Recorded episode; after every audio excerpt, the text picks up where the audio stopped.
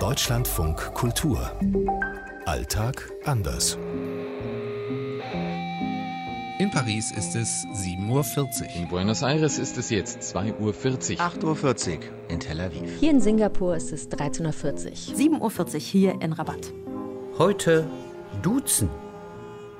Die Sache mit dem Duzen ist leider in Südamerika furchtbar kompliziert, fast noch komplizierter als in Deutschland. In Frankreich wird relativ lange gesiezt. In Singapur als englisch sprechendes Land gibt es ja keinen deutlichen Unterschied zwischen du und sie. Alle sind you. Es gibt nur das Du, sowohl bei den jüdischen als auch bei den arabischen Israelis, denn im Hebräischen und auch im Arabischen gibt es kein Sie.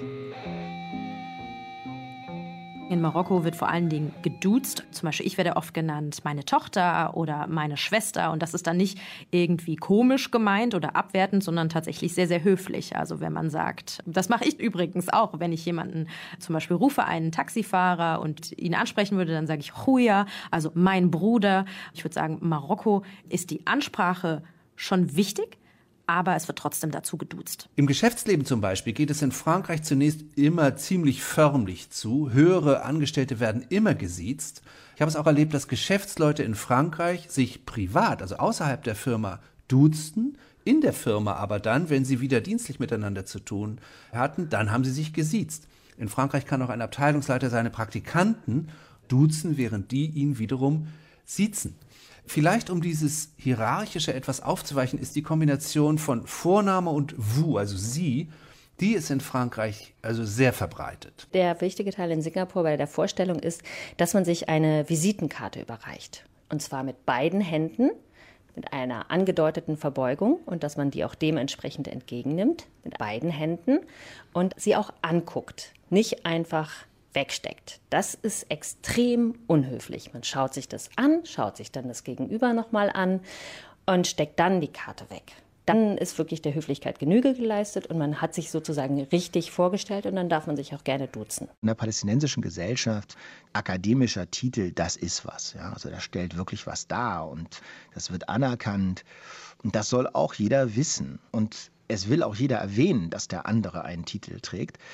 Aber man kann ja nun nicht sagen, Dr.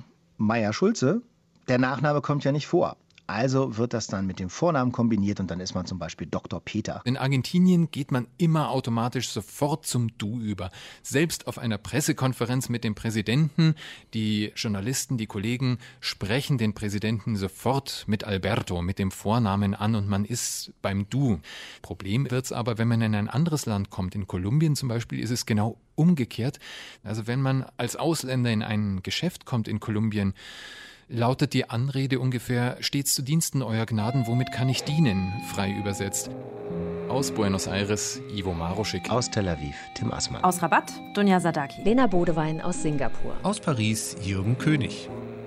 Bis es dann zum Du kommt, dazu muss man sich in Frankreich schon relativ gut kennengelernt haben. Wobei zu bedenken ist, dass es diesen förmlichen Akt, dass man wie in Deutschland jemandem das Du anbietet, das gibt es in Frankreich gar nicht. Da geht es dann ganz pragmatisch zu. Die Franzosen gehen einfach im Gespräch zum Du über. Und das kann man dann annehmen oder auch nicht. Und wenn man selber beim Sie bleibt, geht das Gegenüber wieder zum Sie zurück.